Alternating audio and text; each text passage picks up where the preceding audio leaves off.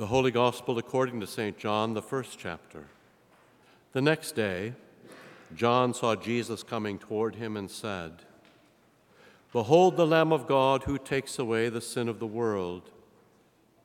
This is he of whom I said, After me comes a man who ranks before me, because he was before me. I myself did not know him, but for this purpose I came baptizing with water, that he might be revealed to Israel. And John bore witness. I saw the Spirit descend from heaven like a dove, and it remained on him. I myself did not know him, but he who sent me to baptize with water said to me, He on whom you see the Spirit descend and remain, this is he who baptizes with the Holy Spirit. And I have seen and have borne witness that this is the Son of God. The next day again, John was standing with two of his disciples, and he looked at Jesus as he walked by and said, Behold the Lamb of God. The two disciples heard him say this, and they followed Jesus. Jesus turned and saw them following and said to them, What are you seeking? And they said to him, Rabbi, which means teacher, where are you staying? He said to them, Come and you will see. So they came and saw where he was staying, and they stayed with him that day, for it was about the tenth hour. One of the two who heard John speak and followed Jesus was Andrew, Simon Peter's brother. He first found his own brother Simon and said to him, We have found the Messiah, which means Christ. He brought him to Jesus. This is the gospel of the Lord. In the holy name of Jesus. Amen. Amen. Here I am, Lord. I come to do your will. So speaks the Christ in the psalm and in the prophet. The Lord called me from the womb. In the shadow of his hand, he hid me. He made me a polished arrow. Then in his quiver, he hid me away. Jesus, a polished arrow hidden away. Until John the Baptist points to him twice. Behold. He's got to point him out, or no one will notice him. The one who ranks before me because he was before me. Not even John knew him until the Spirit came down and remained on him. He didn't have an impressive physique or attractiveness that compelled us to look at him. There was nothing in his appearance that impelled us to be around him. Folks were shocked, in fact, when they saw him. Isaiah 53. He was like a root out of dry ground, a polished arrow hidden away. Behold. And at that word, two of John's disciples left him and followed Jesus. And one of them then found his brother and soon all three were saying about that root out of dry ground, We have found the Christ. And now just about everybody wants to know where he is staying, really, where he is abiding. Abide with me. Fast falls the eventide, the tenth hour. Yes, we want to know where he is abiding, because John's behold has tied to it that little phrase which we repeat on our knees every time we get ready to approach this altar. Because we want what John's two disciples and the brother found the Lamb of God who takes away the sin of the world. We've sung it so often that we might miss what a shocking thing that is.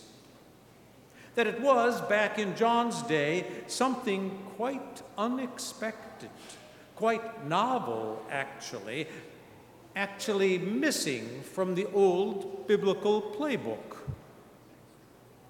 the taking away of the sin of the world.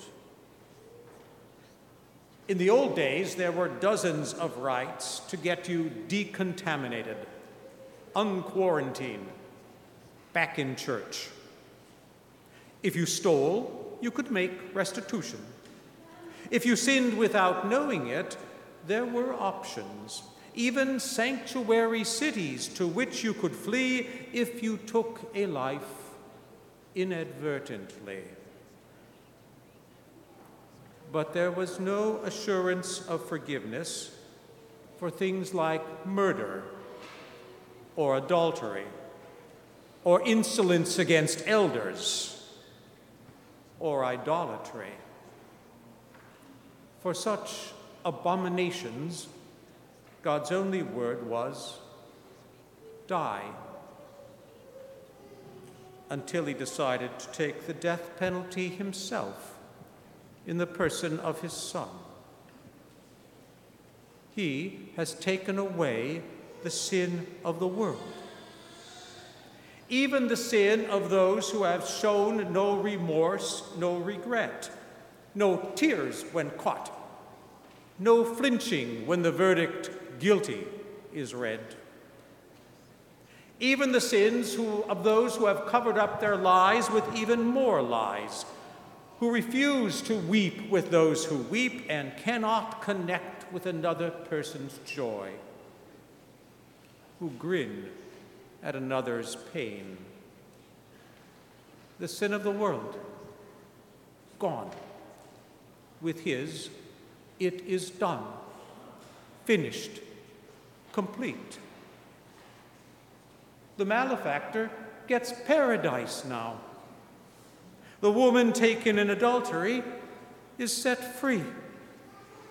The insolent prodigal gets the family ring, the fattened calf, and the father's full embrace, and all before a word of contrition has fallen from his most unworthy tongue. How radical this Lamb before whom you kneel and sing whose own life you consume and make your own. With the sin of the world taken away, what is left? But Jesus. It's you and He now, and all He's done. It's everyone and Jesus now, just like the prophet said. I will make you as a light for the nations that my salvation may reach to the end of the earth. Though I also heard the Lamb say, You are the light of the world, the salt of the earth. And if you ever find yourself on the outside looking in, and the words, I don't know you, keep ringing in your ear, I suggest you keep on knocking for our Lord's own apostle said that God's last word is never no, but always yes in Him, the Lamb who has taken away your sin. Yes, keep on knocking, for those who knock, he says, will be shown an open door, as Abraham and Moses and Jacob all found out. I will not stop I will not let up or let go until you bless me. And God did just that. Keep on asking, Rabbi, Where do you abide? For his house is yours now, and he has a place prepared for you. And you don't need a key or some secret code to get in. The name of Jesus will do, or a hundred others like it. Emmanuel, Rock, Mighty God, Great I am.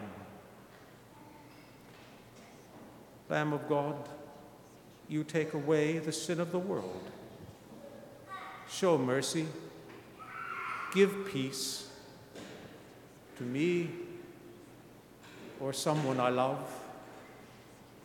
And He does. Right now, right here.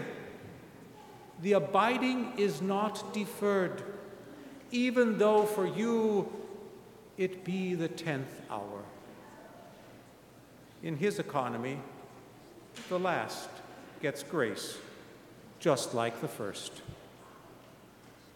In the holy name of Jesus. Amen.